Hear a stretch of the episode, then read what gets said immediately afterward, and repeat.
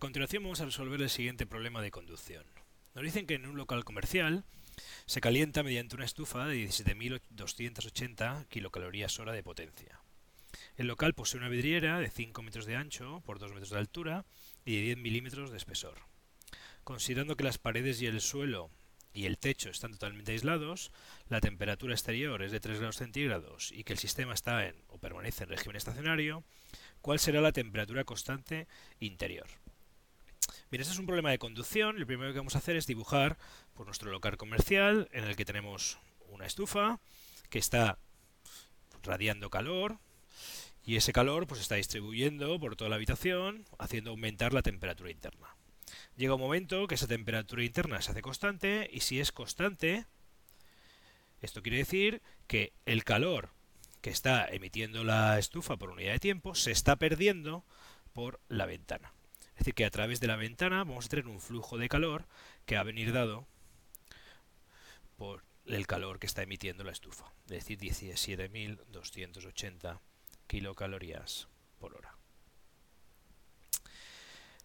Para poder calcular este problema y para poder calcular la temperatura interior, lo que vamos a hacer, vamos a hacer uso de la ley de Fourier. La ley de Fourier o la ley de la conducción, lo que me dice es que el calor que atraviesa una cierta superficie en un determinado tiempo, pues depende básicamente de una constante, es decir, del material del que está hecho la superficie que va a atravesar el calor, del área de esa superficie, de la diferencia de temperatura que haya entre los dos lados de esa superficie y todo dividido por el grosor. Bien, esto es lógico. Cuanto mayor sea el área, pues mayor calor va a transmitirse del interior al exterior, cuanto mayor sea la diferencia de temperatura también va a haber una transmisión mayor de calor y cuando el espesor pues sea más grande, menor será el calor que va a traspasar de un lado a otro. Bien, el calor por unidad de tiempo, como hemos dicho, es el calor que está emitiendo la estufa o que está dando la estufa, es la potencia que da la estufa. Son esos 17.280 kilocalorías por hora y lo primero que vamos a hacer es pasarlo a calorías partido segundo. Perdón, partido hora. Lo que tenemos que hacer es pasar las kilocalorías a calorías. Una kilocaloría son mil calorías. Y luego pasar las horas a segundos. De tal manera que una hora son 3.600 segundos. Podríamos pasar el resultado a julios, o como, pero como el valor de K nos lo han dado en calorías partido metro segundo por Kelvin, pues podemos dejar esta potencia transmitida por unidad de tiempo, esta potencia transmitida en, en calorías partido segundo. Si hacemos este cálculo, el valor de la potencia transmitida son 4.800 calorías partido segundo. Bien, pues este es el flujo de calor que va a ir desde dentro de la habitación hacia el exterior. Como hemos dicho antes, y de Fourier, ese flujo de calor, esas 4800 calorías partido segundo, pues va a ser igual a la constante K, o la conductividad térmica del material, que nos lo dan, que es 0,24 calorías partido por metro por segundo por Kelvin, multiplicado por el área, y el área de la ventana la podemos calcular porque nos dicen que el área tiene 5 metros de ancho por 2 de alto, es decir, 10 metros cuadrados. Introducimos los 10 metros cuadrados en la ecuación. Y por la diferencia de temperatura, que no lo sabemos, sabemos la temperatura exterior, pero no sabemos la temperatura interior. De hecho, es lo que queremos calcular. Y todo esto dividido por el espesor. El espesor son 10 milímetros, es decir, pues 10 por 10 elevado a la menos 3 metros. Bien, para ver que no nos hayamos equivocado, podemos tachar las unidades. A la izquierda tenemos calorías y a la derecha calorías. Tenemos 1 partido segundo a la izquierda y 1 partido segundo a la derecha. Metros cuadrados dividido entre metros y metros o metros cuadrados, con lo cual se va.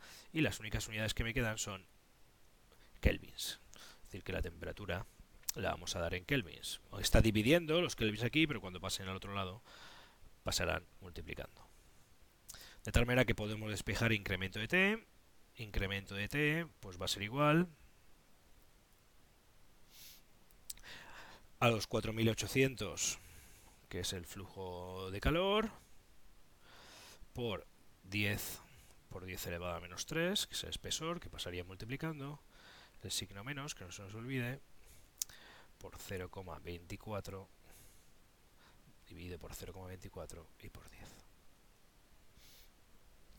Bien, si calculamos este resultado, que nos va a dar en kelvins, pues obtenemos que el valor del incremento de T son menos 20 grados centígrados. ¿Vale? ¿Qué significa que este flujo de calor sea negativo? Lo que nos está diciendo es que la temperatura del interior pues, va a ser mayor que la del exterior, como debería, ser. El incremento de temperatura no es más que la temperatura exterior menos la temperatura interior, y eso va a ser igual a menos 20 grados centígrados. La temperatura exterior, pues nos la dan, dice que son 3 grados centígrados, menos la temperatura interior, igual a menos 20 grados centígrados, o lo que es lo mismo que la temperatura interior es igual a 23 grados centígrados. Bien, el problema se podría haber hecho exactamente igual. Aquí hemos considerado que los grados son centígrados, aunque las unidades son Kelvin. Una diferencia de temperatura en grados centígrados es lo mismo que una diferencia de temperatura en grados Kelvin. Si lo hubiéramos puesto en kelvins, pues lo que hubiéramos tenido es que cambiar la temperatura exterior y la temperatura interior a grados Kelvin. La temperatura exterior en vez de 3 grados, pues hubiera sido 279,16 grados kelvins. los menos, eh, al sumarle los 20 grados centígrados, pues hubiéramos obtenido la misma temperatura, pero en grados kelvin. Se puede hacer exactamente de dos maneras y el resultado es el mismo.